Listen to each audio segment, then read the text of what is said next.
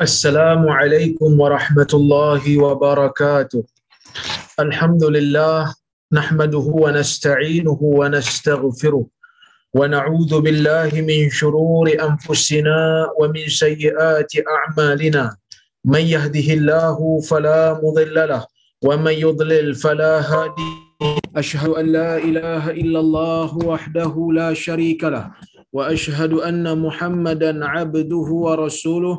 اللهم صل وسلم على محمد وعلى آله وصحبه أجمعين. يا أيها الذين آمنوا اتقوا الله حق تقاته ولا تموتن إلا وأنتم مسلمون. يا أيها الناس اتقوا ربكم الذي خلقكم من نفس واحدة وخلق منها زوجها وبث منهما رجالا كثيرا ونساء. واتقوا الله الذي تساءلون به والأرحام. إن الله كان عليكم رقيبا. يا أيها الذين آمنوا اتقوا الله وقولوا قولا سديدا. يصلح لكم أعمالكم ويغفر لكم ذنوبكم. ومن يطع الله ورسوله فقد فاز فوزا عظيما. فإن أصدق الحديث كتاب الله وخير الهدي هدي محمد. وشر الأمور محدثاتها وكل محدثة بدعة وكل بدعة ضلالة أما بعد muslimin dan muslimat yang dirahmati oleh Allah Subhanahu wa taala sekalian alhamdulillah pada malam ini kita dapat bersama-sama berhimpun dalam kuliah yang biasa kita lakukan pada setiap minggu iaitu kuliah riyadhus salihin karya al-Imam An-Nawawi rahimahullahu taala yang mana kita semua ah, tahu kita berada pada bab yang ke-51 iaitu bab ar-raja bab pengharapan yakni mengharapkan rahmat Allah Subhanahu wa taala mengharapkan pengampunan daripada Allah Azza wa Jal. Insya-Allah pada malam ini kita nak baca hadis yang kelima dalam bab ini dan hadis yang ke-417 kalau kita kira daripada keseluruhan kitab. Kata al-Imam An-Nawawi rahimahullah وعن أبي هريرة أو أبي سعيد الخدري رضي الله عنهما شك الراوي ولا يضر الشك في عين الصحابي لأنهم كلهم عدول. قال لما كان يوم غزوة تبوك أصاب الناس مجاعة. فقالوا يا رسول الله لو أذنت لنا فنحرنا نواضحنا فأكلنا ودهنا. فقال رسول الله صلى الله عليه وسلم افعلوا.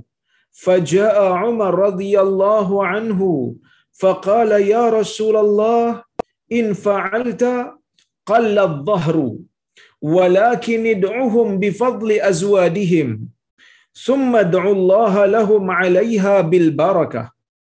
لعل الله أن يجعل لهم في ذلك البركة. فقال رسول الله صلى الله عليه وسلم نعم. فدعا بنطع فبسطه ثم دعا بفضل ازوادهم فجعل الرجل يجيء بكف ذرة ويجيء الآخر بكف التمر ويجيء الآخر بكسرة حتى اجتمع على النطع حتى اجتمع على النطع من ذلك شيء يسير. فدعا رسول الله صلى الله عليه وسلم بالبركة. ثم قال خذوا في أوعيتكم. فأخذوا في في أوعيتهم حتى ما تركوا في العسكر وعاء إلا ملؤوه وأكلوا حتى شبعوا وفضل وفضل فضله. فقال رسول الله صلى الله عليه وسلم أشهد أن لا إله إلا الله وأني رسول الله لا يلقى الله بما عبد غير شاك فيحجب عن الجنة رواه مسلم Hadis ni merupakan hadis riwayat Al-Imam Muslim rahimahullah di dalam sahihnya.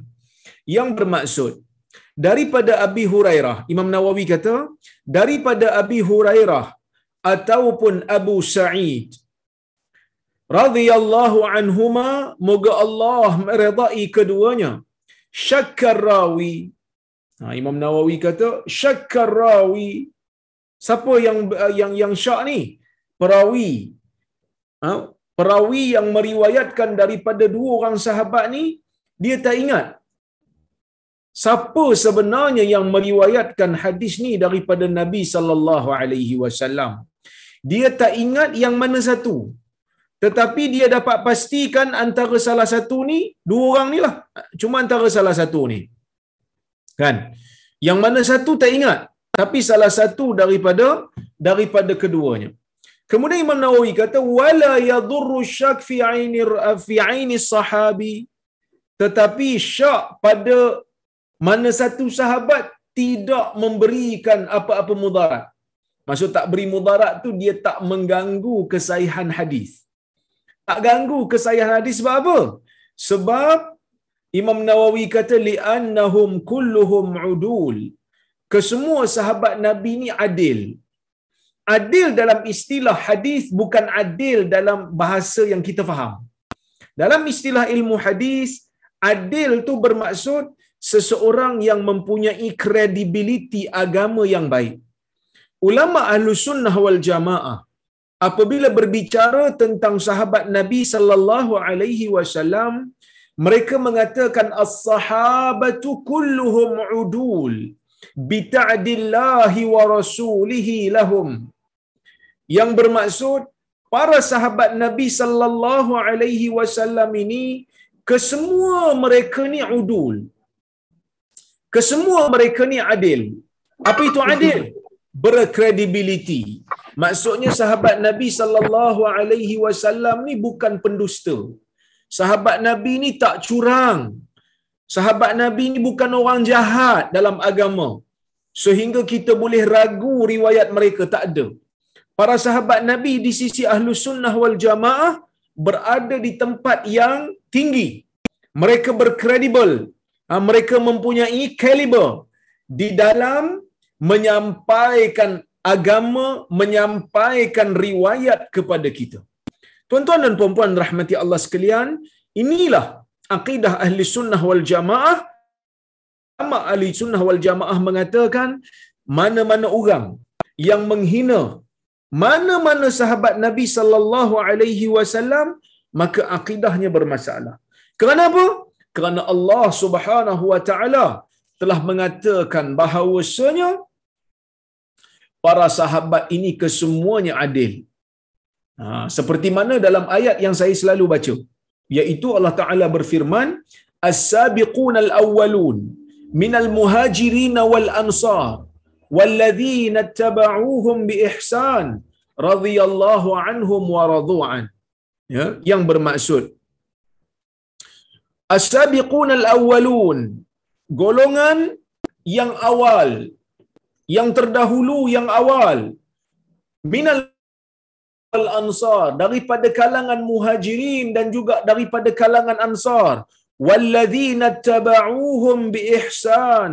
Dan golongan yang mengikuti mereka dengan kebaikan. Radhiyallahu anhum wa radu'an. Allah redha kepada mereka mereka juga redha kepada Allah Allah azza wa jal mengatakan Allah redha kepada golongan muhajirin dan golongan ansar serta golongan yang mengikuti mereka dengan kebaikan yang merangkumi para sahabat keseluruhannya. Tuan-tuan dan puan-puan yang dirahmati oleh Allah Subhanahu wa taala sekalian, Imam Nawawi dalam bab ni mengikuti ahli sunnah wal jamaah yang sebenar yang tidak mencela sahabat, yang tidak ada perkataan ragu pada sahabat, yang mana tidak ada ah, kita ni rasa sangsi pada riwayat sahabat kerana sahabat ni kesemuanya adil. Kalau ada pemalsuan di dalam hadis berlaku, itu bukan kerja sahabat.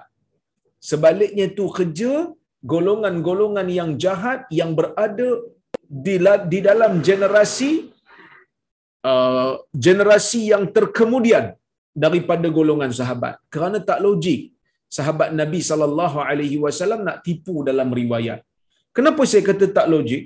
mereka telah meninggalkan dunia. Dan mereka telah meninggalkan habuan dunia ni banyak. Kerana mempertahankan agama inilah mereka hilang segala-galanya daripada keselesaan dunia.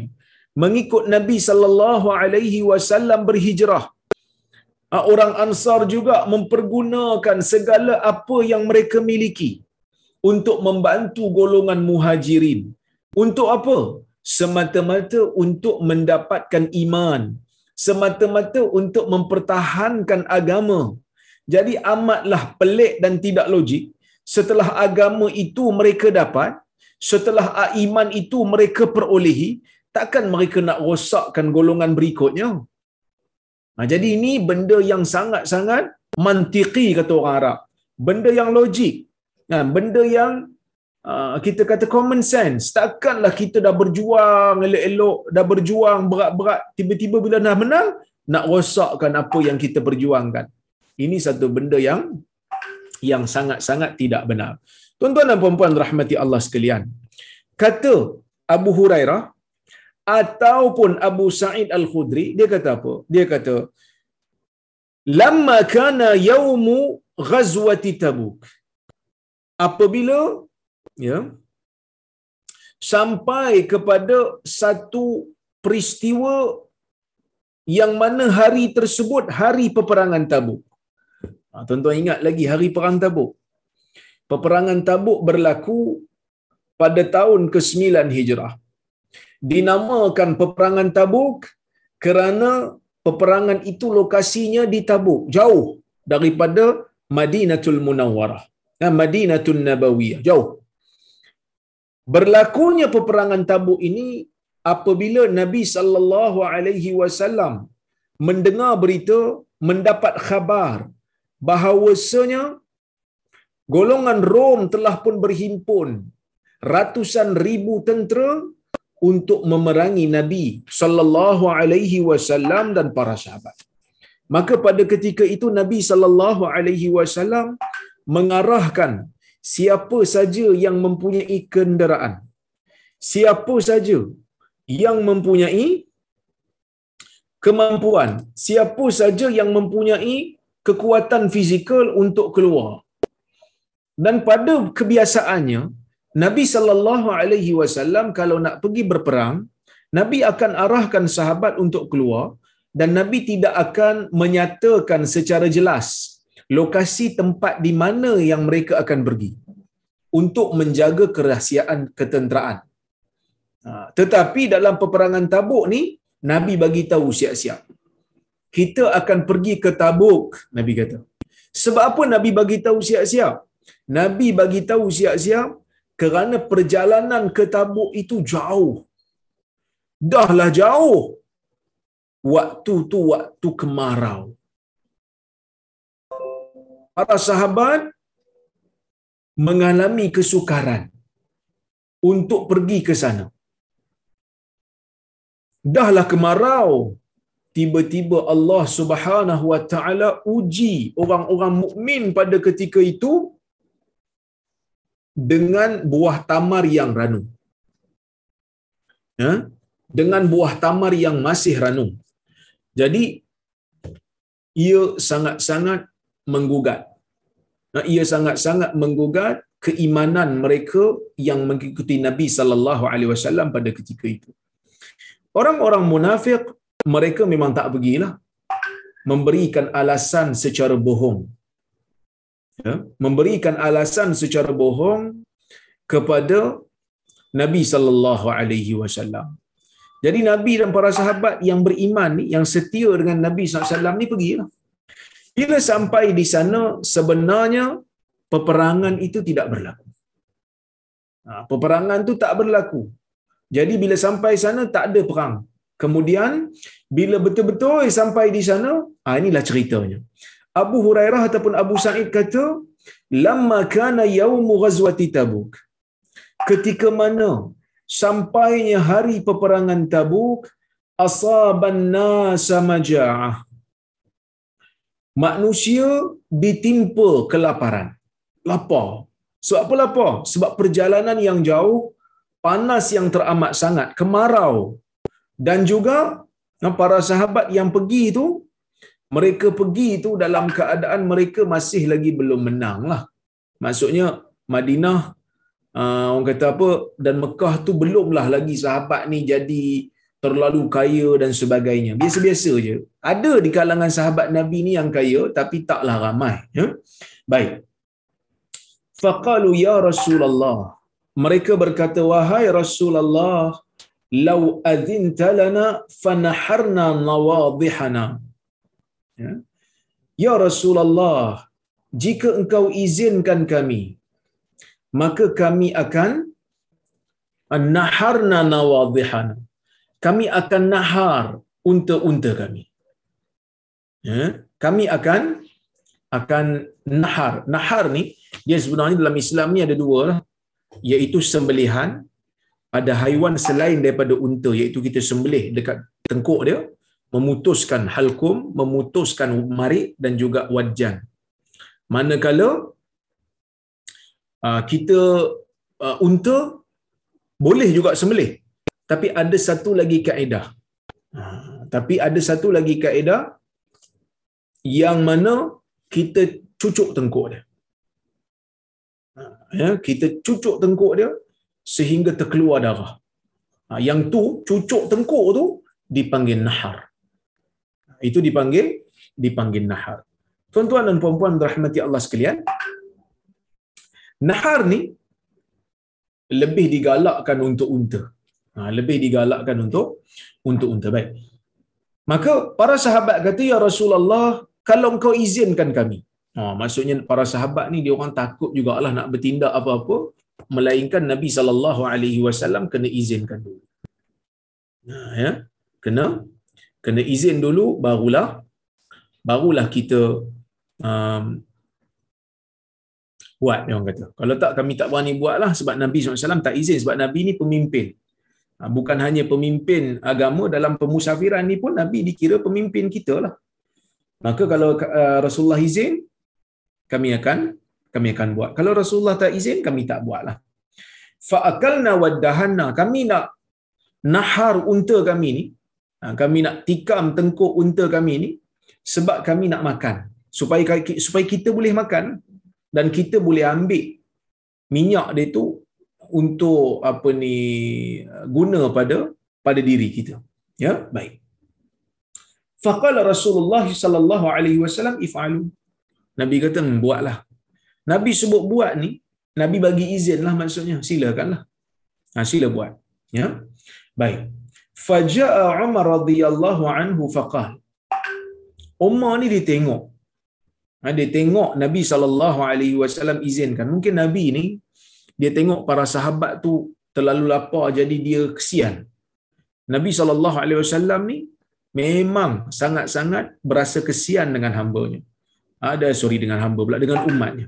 Ya, sangat kesian Nabi sangat lunak dengan umat dia sehingga kan kalau kita tengok ketika mana orang Taif nak baling batu uh, orang Taif baling batu kat Nabi masa tu malaikat jaga bukit.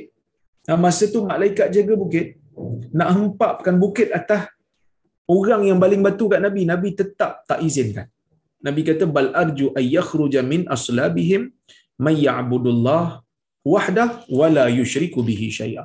Tetapi aku mengharapkan agar keluar daripada ah, keturunan mereka itu golongan yang menyembah Allah semata-mata dan tidak melakukan syirik padanya dengan sesuatu.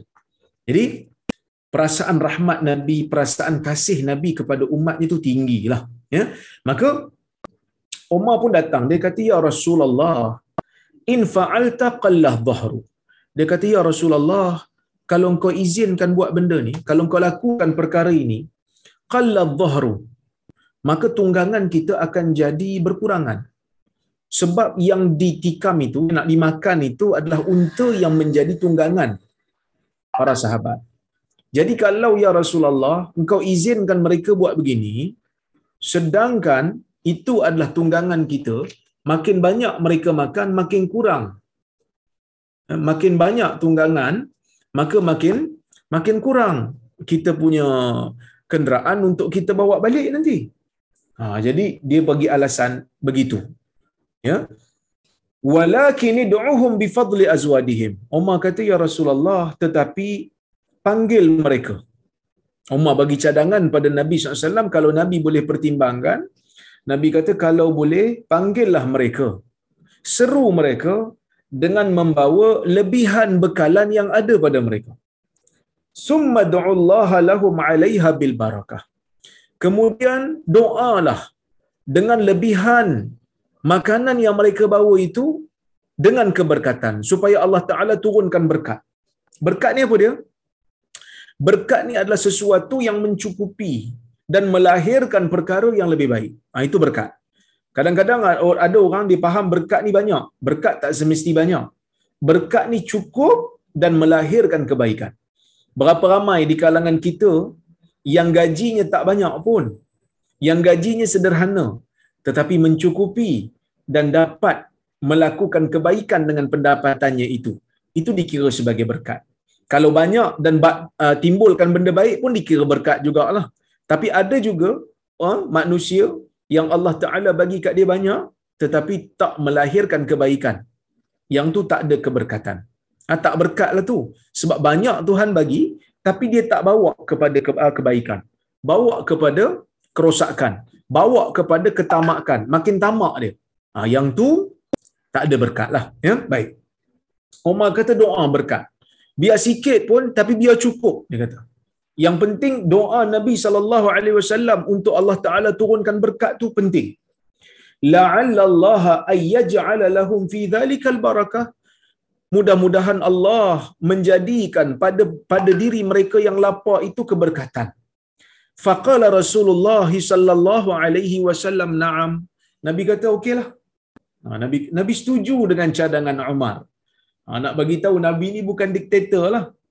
Kan, walaupun pada asalnya Nabi sallallahu alaihi wasallam telah mengizinkan supaya para sahabat ni uh, sembelih. Orang kata apa?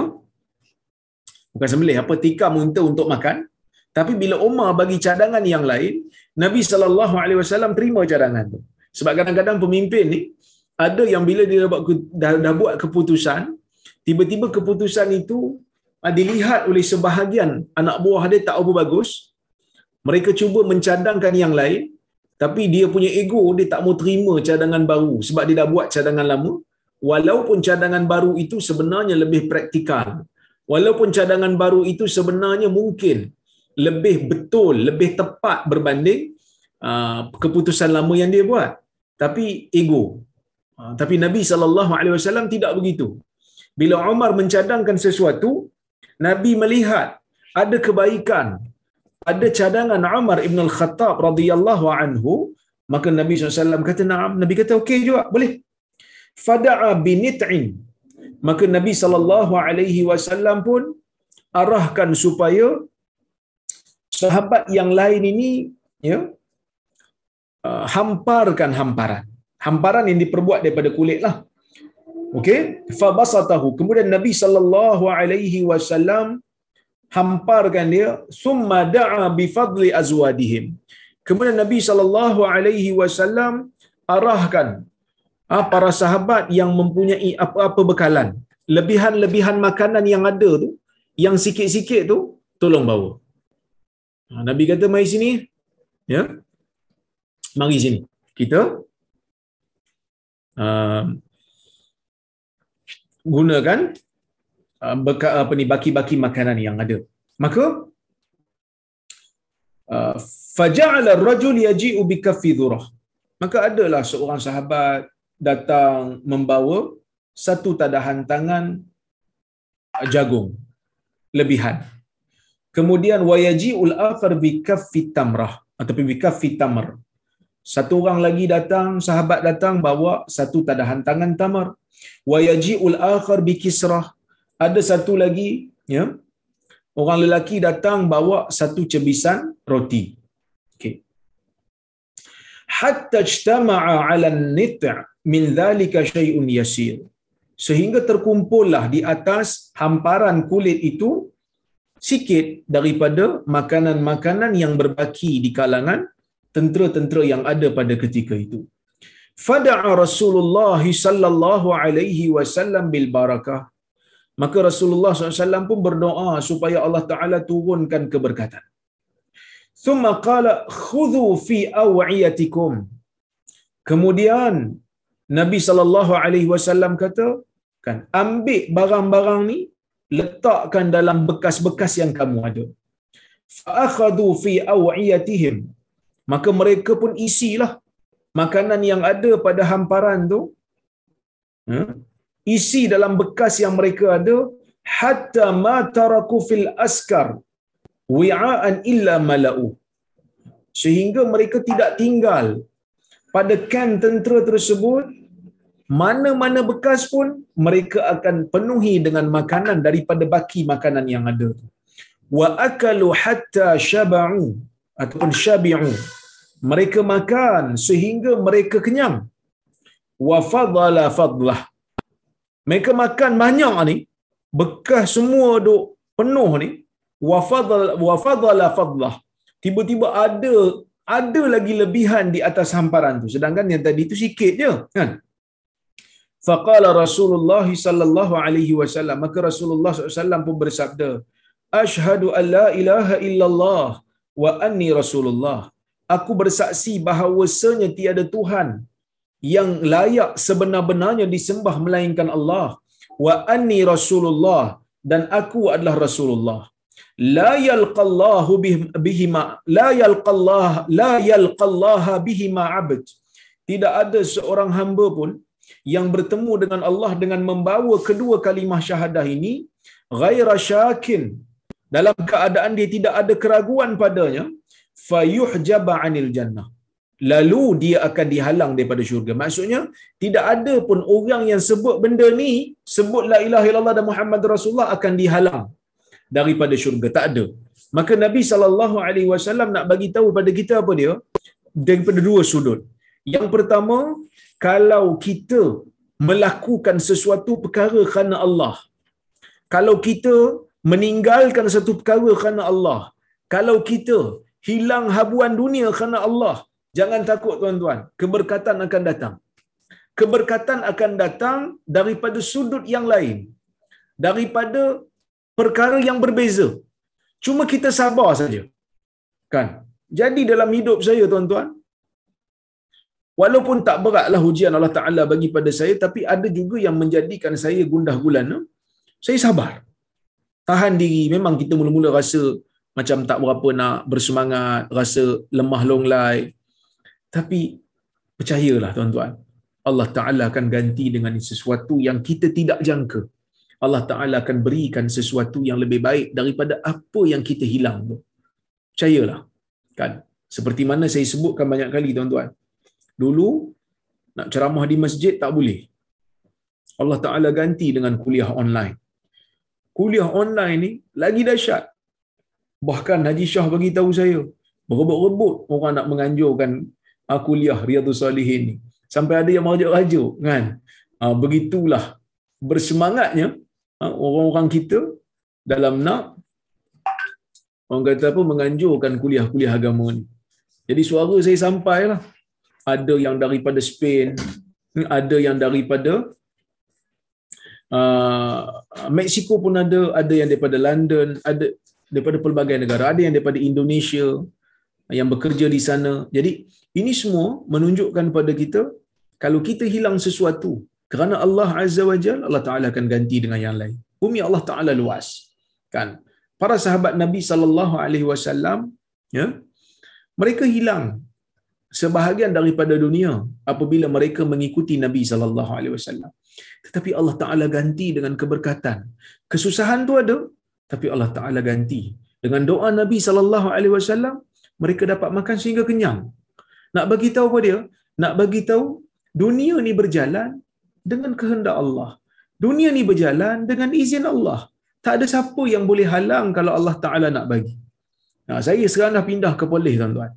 Kan, Alhamdulillah, proses perpindahan itu berlaku dengan lancar. Kan? Susah jugalah pindah ni kan. Susah juga pindah ni sebenarnya. Alhamdulillah, dah stabil lah. Ha, cuma hari ni saya dekat Tanjung Malim ni. ni. Saya sekarang ni dekat Slim River. Sebab esok ada mesyuarat di UPSI. Ah, mengimbau kenangan ah, setelah ah, sebulan lebih saya meninggalkan bumi Tanjung Malim duk tengok balik rumah duk tengok balik tempat-tempat saya pergi beli barang dan sebagainya adalah sikit sedih tapi bila duduk di Perlis saya rasa saya sedikit dihargai oleh orang-orang perlis. Kan sehingga kan tak larat dah nak terima jemputan daripada masjid-masjid. Kan masjid duk panggil, masjid tu duk panggil, masjid ni duk panggil. Allah Subhanahu Wa Taala ganti kita. Gantikan kepada kita sesuatu yang kadang-kadang kita tak jangka. Jadi yang penting kita lazimi sabar. Kita sentiasa mengharapkan ya uh, mengharapkan sesuatu yang Allah Taala akan ganti daripada apa yang Allah Taala ambil daripada kita. Maka sebab itu kan kita diajar untuk doa. Ha, bila kita terkena musibah apa-apa kita doa. Inna lillah wa inna ilaihi raji'un. Sesungguhnya kita milik Allah dan kepadanya kita akan kembali. Allahumma ajurni fi musibati wa akhlif li khairan minha. Ya Allah berikan aku uh, pahala di dalam musibah aku ini dan gantikan aku dengan sesuatu yang lebih baik daripada Dan Alhamdulillah kita merasakan pastinya Allah Taala akan ganti dengan lebih baik dengan syarat kita sabar dengan apa yang Allah Subhanahu Wa Taala berikan kepada kita. Jangan mengamuk, jangan maki hamun, jangan petikai takdir. Semua ni datang dengan kehendak Allah. Allah Taala nak uji kita, nak tengok tindakan kita. Kalau kita bersabar, Allah Taala akan ganti dengan sesuatu yang lebih lebih baik.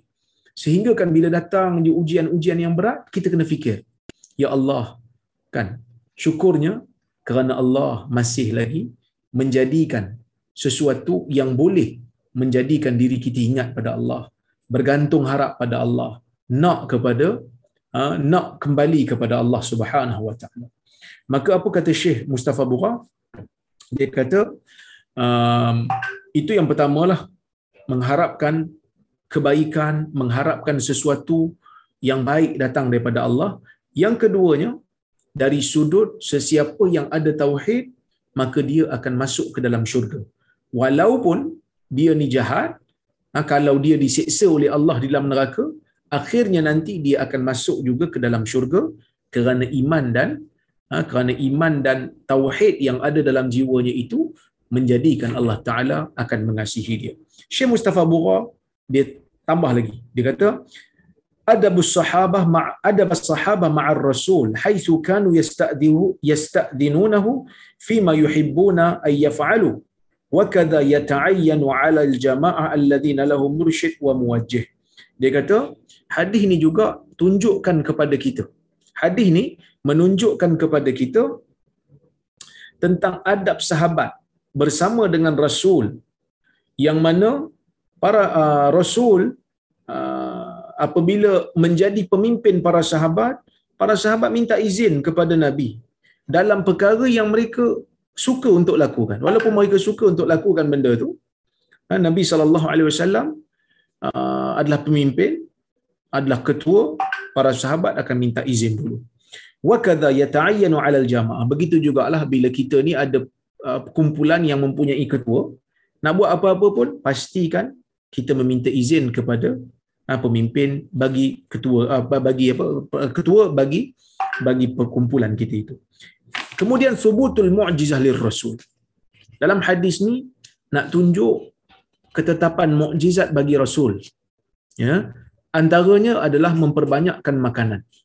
Yang mana bukan hanya dalam hadis ni saja, dalam hadis-hadis yang lain pun ha, di sana ada orang kata apa ada uh, bukti daripada Nabi sallallahu alaihi wasallam makanan jadi banyak. Ha, makanan jadi banyak apabila Nabi SAW mendoakan makanan tersebut. Ha, wa takthirut ta'am waqa'a lahu sallallahu alaihi wasallam akthara min marrah. Memperbanyakkan makanan telah berlaku untuk Nabi sallallahu alaihi wasallam ni lebih daripada sekali. Yang ketiga jawazul isyara 'ala al-a'immah bima fihi maslahah wa in kana dhalika min mafdhul. Hadis ini juga nak bagi tahu pada kita dibenarkan untuk kita memberikan panduan kepada pemimpin dengan sesuatu yang ada maslahah padanya, dengan sesuatu yang ada kepentingan padanya.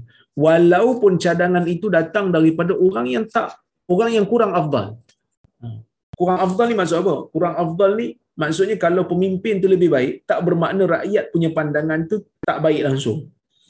Nabi SAW tu sebaik-baik manusia lah. Omar dah tentulah tidak sebaik Nabi. Omar ni baik pada kita banyak. Tapi nak banding Omar dengan Nabi, Nabi baik lagi. Tapi cadangan Omar tu Nabi terima.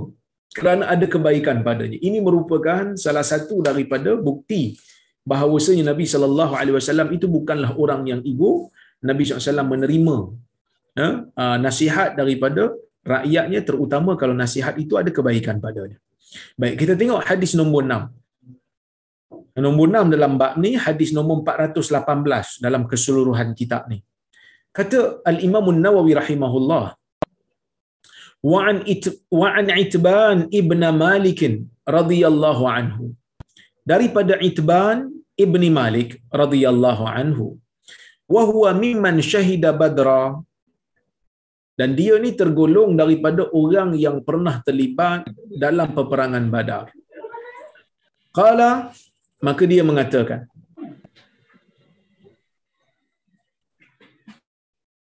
maka dia mengatakan kuntu usalli qaumi bani salim dia kata Itban ni sahabat Nabi SAW yang terlibat dalam peperangan Badar. Disebut wahwa min mimman syahida badran. Kenapa disebut dia ni terlibat dalam peperangan Badar? Kerana sahabat Nabi SAW ni dia tak sama level dari sudut kelebihan. Sahabat tu sendiri satu martabat yang lebih yang lebih mulia daripada sahabat yang lain, ah daripada generasi yang lain. So sahabat tu dalam kalangan umat ni sahabat ni kira paling tinggi. Tapi dalam kalangan sahabat tu sendiri dia bukan semua satu level. Ada yang lebih mulia berbanding yang lain. Yang paling mulia di kalangan sahabat ni khulafa ar-rasyidun lah. Ha, golongan yang Nabi sallallahu alaihi wasallam rapat dengan mereka sehingga mereka ni dilantik oleh umat sebagai khulafa ha, sebagai pengganti Nabi sallallahu alaihi wasallam iaitu Abu Bakar, Umar, Uthman dan Ali. Kemudian enam orang dalam kalangan yang dijamin syurga tu. Al-Asyarah al-Mubasysyarun bil Jannah termasuk juga isteri-isteri Nabi sallallahu alaihi wasallam. Mereka juga mempunyai kelebihan yang dahsyat berbanding sahabat yang lain. Kemudian barulah muncul golongan uh, Badriyun, golongan yang terlibat dalam peperangan Badar kerana mereka ini mempunyai kelebihan dan saya telah pun ceritakan dalam kuliah-kuliah sebelum ini dan banyak kalilah. Ha, saya tak lah benda tu, tuan-tuan pun dah biasa dengar. Baik, dia kata apa? Ini teban ni, orang baik ni dia kata, kuntu usalli li qaumi bani salim. Dia kata aku ni sebelum ini selalu bersalat untuk kaumku bani salim. Maksudnya salat mengimamkan kaumku iaitu bani salim. Ha, dia, dia jadi imam. Mungkin dia ni bacaan dia bagus, so dia dilantik menjadi imam. Wa kana yahulu baini wa bainahum wad. Dia kata. Dan ada satu lembah yang menghalang aku dengan kaum aku. Maksudnya kalau dia nak pergi ke tempat salat tu, dia kena melalui satu lembah. Apa itu lembah? Lembah ni, ya. Apa ni? Satu kawasan yang rendah di antara dua bukit.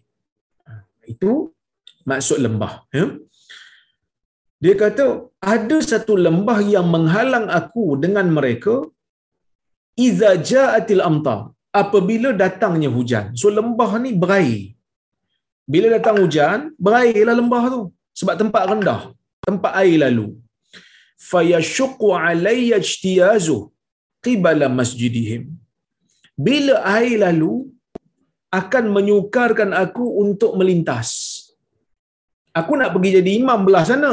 Aku kena turun di kawasan lembah. Bila hujan, air jadi basah. Jadi menyukarkan aku nak pergi ke arah masjid mereka. Fajitu Rasulullah sallallahu alaihi wasallam maka aku pun mendatangi Rasulullah sallallahu alaihi wasallam faqultu lahu maka aku mengatakan kepada Nabi inni ankartu basari dia kata ya Rasulullah aku mengingkari pandangan mataku mengingkari ni maksudnya aku duk tengok pandangan mataku ni lemah ada yang kata buta ada yang kata dia tak apa nampak dia rabun dahlah ada air lembah dia kena lalu kalau hujan Lepas tu mata dia tak apa nak nampak. Dia kata ya Rasulullah, inni ankartu basari. Aku tak apa nampak. Dia kata aku rabun. Wa innal wadi alladhi baini wa baina qaumi yasil idza ja'atil amtar. Dan lembah di antara aku dan kaumku akan dipenuhi air, akan mengalirkan air apabila datangnya hujan. Fayashuqu alayya ijtiyazu.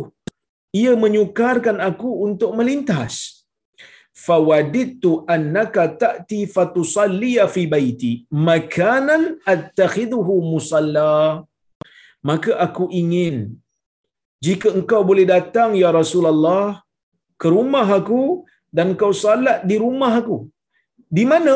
Di satu kawasan yang aku jadikannya musalla Ha, yang disebut musalla musalla tu musalla tu tempat salat. Ya? Hmm. musalla tu tempat tempat salat. Okey.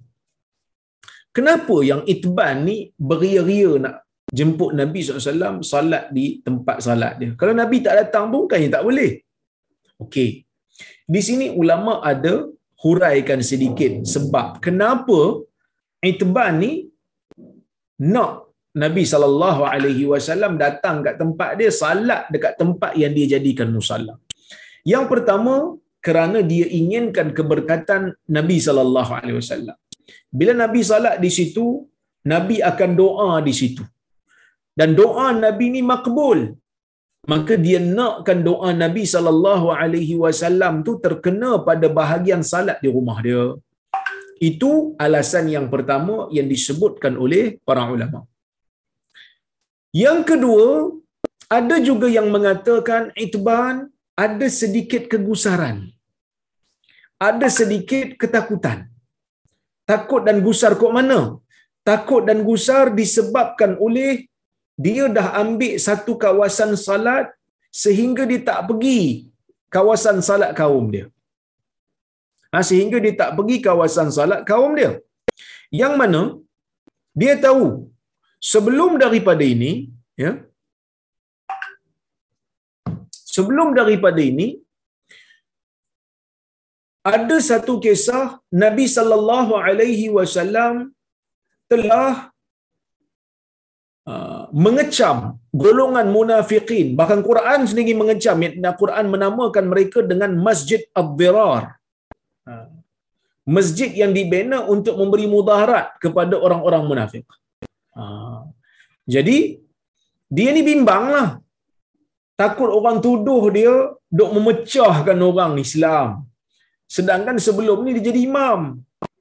Patutnya kau tak payahlah kau solat je lah dengan kami. Takut orang tak faham. Ha, takut orang tak tak faham. Jadi dia bimbang. Sebab kadang-kadang tuan-tuan, ada je benda-benda baik yang kita buat orang salah faham. Ada. Saya pun kena. Kita buat benda baik dengan harapan nak tolong dia. Dengan harapan nak naikkan nama dia. Tapi dia faham kot lain pula.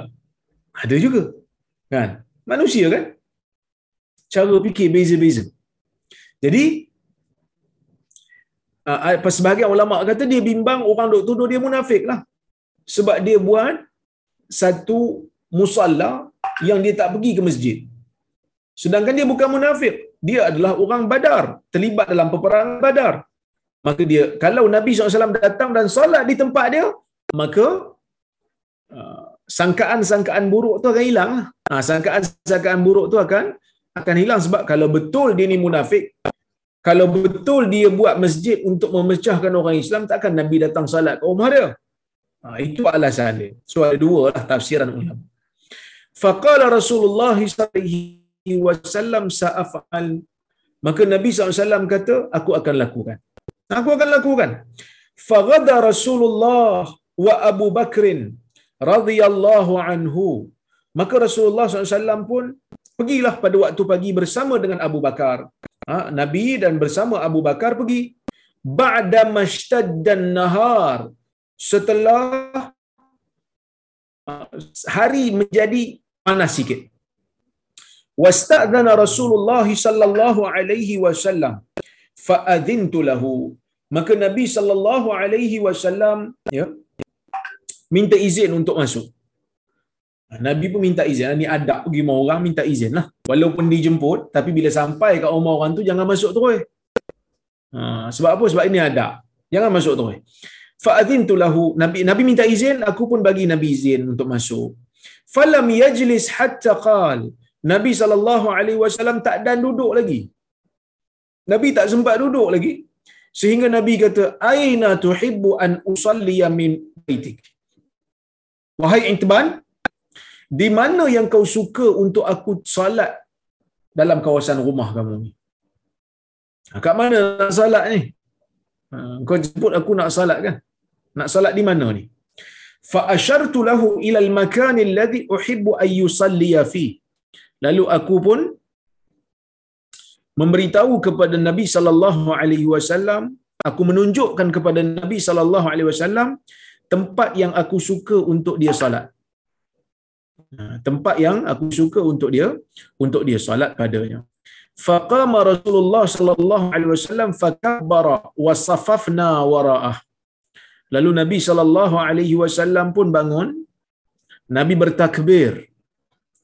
Dan Nabi menjadi imam. Kami pun buat saf di belakang Nabi. Fasalla raka'atain. Lalu Nabi sallallahu alaihi wasallam salat dua rakaat. Summa salam. Kemudian Nabi SAW pun memberi salam. Wasallamna hina salam. Ketika mana Nabi memberi salam, kami pun memberi salam. Fahabastuhu ala khaziratin tusna'u lahu. Ha, bila selesai saja salat, kata Itban, aku pun ya, menahan Nabi sallallahu alaihi wasallam dengan satu jenis masakan khazirah. Apa itu khazirah? Khazirah ni gandum yang dimasak dengan lemak. Ha, maksudnya dia kata ya Rasulullah tunggu kejap lah. Saya ada masak makanan sikit kita makan. Ha, supaya Nabi ni tak balik terus. Ha, kerana tetamu ni kita ha, digalakkan, ha, dianjurkan pada kita untuk memuliakan. Antaranya memberi makan dan minum lah. Fasami'a ahlul dar. Ha, bila Nabi SAW ada dalam rumah, ada dalam rumah Itban, orang yang berada di kawasan tu dia dengar Nabi SAW hadir ke rumah mereka. Dia kata fasami'a ahlul dar anna Rasulullah SAW anna Rasulullah SAW fi baiti. Orang yang berada di kawasan tu dengar Rasulullah SAW ada di rumahku. Fathaba minhum Maka beberapa orang lelaki daripada kalangan mereka datang berpusu-pusu lah. Berpusu-pusu datang ke rumah Itban sebab nak jumpa dengan Nabi sallallahu alaihi wasallam. Hatta kathura ar-rijalu fil bait. Sehingga ramai orang lelaki berhimpun dalam rumah sebab nak tengok Nabi sallallahu alaihi wasallam nak jumpa Nabi sallallahu alaihi wasallam. Faqala rajul ma fa'ala Malik? Faqala rajul ma fa'ala Malik? Ada seorang lelaki daripada kalangan mereka berkata, kan, apa yang dilakukan oleh Malik? So, ada seorang di kalangan mereka tu yang nama Malik. Ada yang kata Malik bin Dukhshun. Ya? La arah. Aku tak nampak Abu Malik kat sini. So, dia orang dah berhimpun-himpun dengan Nabi ni. Ramai-ramai berhimpun. Ada seorang terperasan Malik tak ada. Dia kata, Ma fa'ala Malik? La arahu. Aku tak nampak Malik ada kat sini. Faqala rajul. Ada seorang lelaki terus jawab. Dia kata, zalika munafiq. La yuhibbu Allah wa rasulah. Dia kata tu laki tu munafik dia tak cinta pada Allah dan dia tak cinta pada rasulnya. Faqala rasulullah sallallahu alaihi wasallam. Maka rasulullah SAW bersabda la taqul zalik. Jangan kamu sebut perkara itu dia kata ala tarahu qala la ilaha illallah? Tidakkah kamu melihat dia berkata la ilaha illallah? Ya betari bidzalika wajh Allah taala. Sedangkan dia menginginkan wajah Allah dengan menyebut perkataan itu. Maksud Nabi SAW ni Nabi kenal orang tu. Ha, Nabi kenal orang tu. Bila orang tu kata itu munafik tak cinta pada Allah dan tak cinta pada Rasul Nabi SAW terus tegur. Ni nak bagi tahu kat kita supaya kita ni tidak judge orang tanpa ada bukti yang kukuh supaya kita tak menghukum orang dengan munafik ataupun sebagainya tanpa ada bukti yang sangat jelas. Kenapa? Kerana munafik ni urusan iman. Munafik ni urusan iman dan kufur. Sesiapa yang munafik pada jiwanya, maka dia sebenarnya kafir. Tetapi dia menyembunyikan kekufuran dia dan menzahirkan konon-konon dia beriman. Dia kafir betul-betul Jadi benda ni tak ada siapa yang tahu melainkan hanyalah Allah Azza wa Jal. Hanya Allah je tahu dia beriman sebenar-benar ataupun tidak. Orang lain tak tahu. Orang lain tahu kalau Nabi sallallahu alaihi wasallam bagi tahu. Nabi sallallahu alaihi wasallam pun tak tahu kalau Allah Subhanahu wa taala tak wahyukan kepada Nabi sallallahu alaihi wasallam. Dan di dalam ramai-ramai sahabat Nabi ni ada seorang sahabat Nabi yang Nabi bagi tahu nama-nama orang munafik pada dia iaitu Huzaifah ibn Yaman. Huzaifah ibn Yaman ni memang Nabi bagi tahu kat dia. Nama-nama orang munafik. Sebab apa Nabi bagi tahu kat dia? Wallahu a'lam, mungkin Nabi tengok Huzaifah ni uh, ada kelebihan yang boleh untuk tahu benda tu, eh? Yang boleh untuk tahu benda tu. Baik. Maka bila orang tu kata itu munafik, Nabi terus tegur lah. Nak bagi tahunya Nabi ni dia tak pernah diam lah dalam benda yang benda yang tak betul. Kalau benda tak betul, Nabi SAW akan tegur. Ha, kalau tak betul, Nabi SAW akan tegur. Dia kata, Nabi kata, jangan sebut begitu. Tidakkah kau tahu? Tidakkah kau lihat dia menyebutkan la ilaha illallah? Dan dia inginkan bila menyebut perkataan itu, dia inginkan wajah Allah. Ha, dia inginkan wajah Allah. Faqala Allahu wa rasuluhu a'lam. Nah, lelaki itu kata, Allah dan Rasulnya lebih tahu. Dia kata, Allah dan Rasul lebih tahu. Amma nahnu. Dia kata, Fawallahi, dia kata, adapun kami, demi Allah, mana rawuddahu wala hadithahu illa ilal munafiqin dia kata Allah dan Rasul lebih tahu lah masalah ni tapi kami ni orang biasa ni kami tak lihat melainkan dia memberikan kasih sayang dia dia bercakap hanya kepada orang munafik maksud kami tak lihat kasih sayang dia percakapan dia melainkan hanyalah kepada orang munafik Maksud pasal apa dia orang dok kata dia munafik? Orang dok kata dia munafik sebab apa? Sebab nampak dia mesra dengan orang munafik satu, yang kedua dia banyak bersembang dengan orang munafik dua. Itu dua sebab. Dua faktor yang menyebabkan dia orang kata ah, dia ni munafik. Ha, ini benda bahaya juga tuan-tuan. Sampai kan ada seorang bekas menteri. Panggil saya dalam satu majlis berjumpa nak bersembang nak tukar-tukar pendapat. Bila tang orang kata apa? Datang kat gambar siapa, siapa tahu dia kata gambar ni agak gambar dengan Dr. Rora ni jangan bagi viral eh. Dia kata jangan bagi viral. Ha, dia kata nanti orang duk kata hamba wahabi. Tuan-tuan begitu mudahnya kita menilai orang hanya dengan sekeping gambar sehingga orang lain takut nak ambil gambar padahal ambil gambar ni bukan ada apa pun tak semestinya kita mesti sependapat untuk kita bergambar bersama. Duk sekali jumpa ambil gambar, tiba-tiba orang kata kita satu gang. Padahal kita jumpa sebagai seorang Muslim, kita santuni. Tapi itulah manusia kan. Ha, dia begitu. Ya? Ada kecenderungan tu. Faqala Rasulullah SAW, fa inna Allah qad harrama 'ala an-nar man qala la ilaha illallah. Nabi kata, sesungguhnya Allah telah mengharamkan ke atas neraka siapa saja yang menyebutkan la ilaha illallah ya betari bidzalika wajh Allah. Ha, sesungguhnya Allah mengharamkan orang yang sebut la ilaha illallah ni ke atas neraka. Sedangkan dia sebut tu bukan munafik, dia sebut tu betul-betul. Okey, kita tengok apa apa apa ni kita kata pengajaran yang kita boleh ambil daripada hadis tu. Yang pertama, kata Syekh Mustafa Bura, jawaz ittikhadhi musalla fil bait. Dibenarkan untuk kita ni mengambil musalla di dalam rumah. Was-salati fihi uh, sorry wassalatu fihi afdal min baqiyatil bait dan salat di dalamnya lebih baik daripada salat di kawasan lain dalam rumah.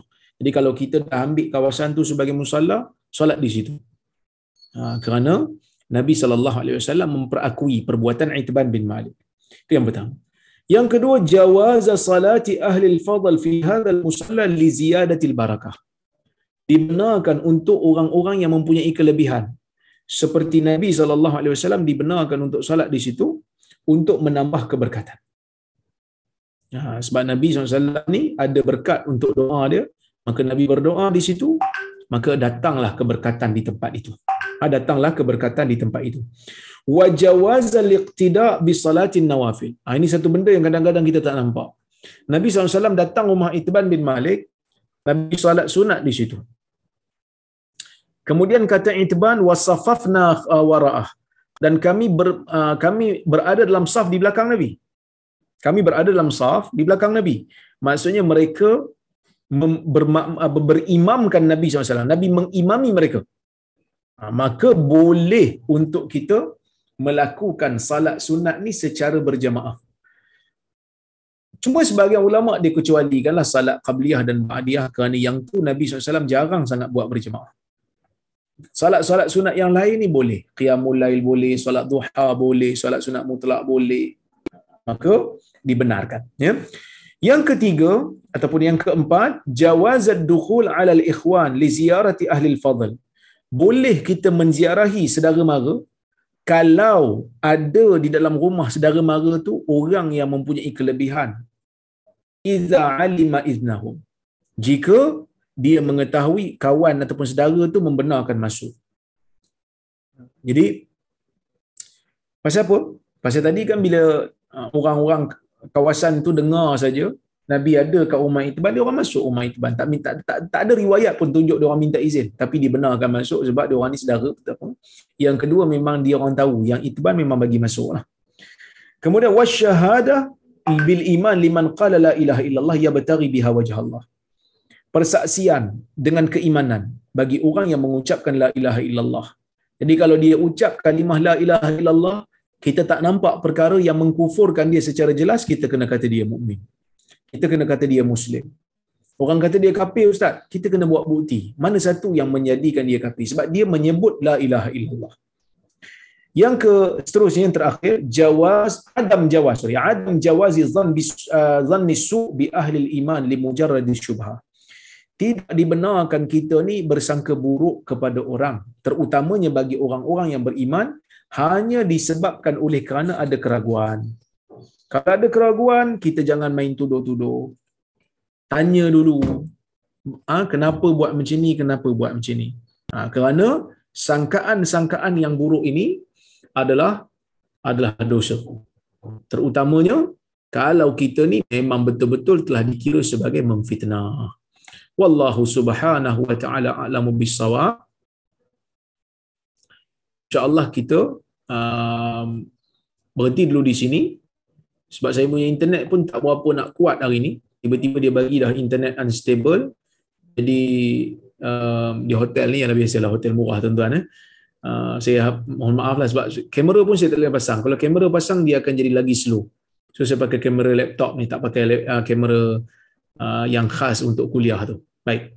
InsyaAllah saya tengok kalau ada soalan ataupun komentar saya lalukan. Baik. Assalamualaikum warahmatullahi wabarakatuh. Dr. Waalaikumsalam. Kalau kita ada pendapatan yang masuk pada lain-lain waktu, jadi haul zakat kita pun lain-lain ke? Saya tak dapat nak keep track kaul dalam uh, haul dari multiple income. Bolehkah saya standardizekan semua pendapatan as part of month haul saja? Uh, pendapatan yang kita dapat daripada pertengahan haul, ulama berbeza pendapat padanya. Tetapi Dr. Yusuf Al-Qardawi mengatakan, selagi mana nisab telah bermula daripada awal haul itu, kalau ada harta-harta yang masuk di tengah-tengah haul, kita boleh kira sekali ya dan kita kira di hujung haul itu secara bersekali. Ha, secara bersekali. Itu lebih selamat untuk kita. Wallahu a'lam. Ya, baik. Assalamualaikum warahmatullahi Boleh huraikan sedikit masuk hadis. An Anas qala qulna ya Rasulullah ayanhani ba'duna li ba'din qala la qulna ayuna ayu'aniqu ba'duna ba'dan? Qala la walakin tasafahu. Daripada Anas bin Malik dia kata wahai Rasulullah apakah sebagian kami boleh menunduk kepada sebagian lain? Baginda menjawab tidak. Boleh kami bertanya lagi apakah sebagian kami menunduk sebagian yang lain? Baginda menjawab tidak boleh. Akan tetapi berjabat tanganlah kalian. Okey. Hadis ini merupakan hadis yang hasan. Syekh Albani juga mengatakan ia hasan. Nabi SAW ni ditanya tentang tunduk yang pertama. Tunduk ni memang tak boleh lah tunduk hanya untuk Allah kecuali kalau kita tunduk nak cium tangan bukan tunduk untuk hormat kerana tunduk untuk hormat tunduk untuk pengagungan hanya kita beri kepada Allah Azza wa Jalla. Selain daripada itu tak boleh. Kecuali untuk tunduk ambil barang umpamanya, tunduk untuk uh, betulkan kasut anak kita umpamanya ataupun tunduk untuk cium tangan mak ayah kita itu dibenarkan ataupun tunduk untuk cium tangan alim dibenarkan. Tapi selain daripada itu tak boleh lah. Ya? Baik. Tunduk selain untuk cium tangan dan sebagainya tu tak boleh. uh, tunduk untuk hormat pengagungan tak boleh. Eh? Baik, kemudian sahabat tanya lagi, boleh ke peluk? Nabi kata tak perlu peluk, hanya jabat salam. Jabat salam ni maksudnya ia menjadi satu uh, syiar. Uh, menjadi satu syiar bagi orang mukmin bila bertemu mereka berjabat salam. Uh, mereka ber, berjabat salam. Uh, jadi itu menjadi syiar untuk orang mukmin. Ha, okey. Tetapi timbul persoalan. Ha, timbul persoalan kalaulah kita ni tak jumpa lama dia. Okey? Lama tak jumpa sehingga kita ada rasa rindu. Ya? Okey. Yang ni ada hadis yang lain. Nabi SAW dalam riwayat Tabarani sebagai ulama mengatakan sanad dia hasan, Nabi SAW bersabda, uh, para uh, sorry bukan uh, Nabi Anas berkata sahabat Nabi ni kalau mereka bertemu mereka akan bersalam-salaman. Tapi kalau mereka datang daripada permusafiran mereka akan saling berpelukan. Maksudnya peluk ni Nabi SAW nak bagi isyarat dia bukan satu perkara yang dibuat selalu. Tetapi hanya bila ada penyebab rindu ha, lama sangat tak jumpa dan boleh. Tapi kalau semalam jumpa hari ni jumpa nak peluk juga dia akan jadi satu benda yang pelik lah. Ha, dia akan jadi satu benda yang pelik. Jadi uh, larangan ini ada dia punya huraian dia bukan uh, larangan peluk itu secara mutlak. Ha, wallahu taala a'lamu bissawab. Jadi itu je lah soalan yang saya tengok ada kat sini. Insya-Allah jika ada kesempatan kita bertemu lagi, saya ucapkan terima kasih banyak-banyak pada penganjur Haji Hamid, Haji Shah, um, Tan Sri Azman, uh, Datuk Rozahan, Datuk Syekh Johan yang menganjurkan majlis ini insya-Allah kita bertemu di lain masa. Saya mohon maaf terkasar bahasa tersilap kata aku qauli hadza wa astaghfirullahal azim li wa lakum. Wassalamu alaikum warahmatullahi wabarakatuh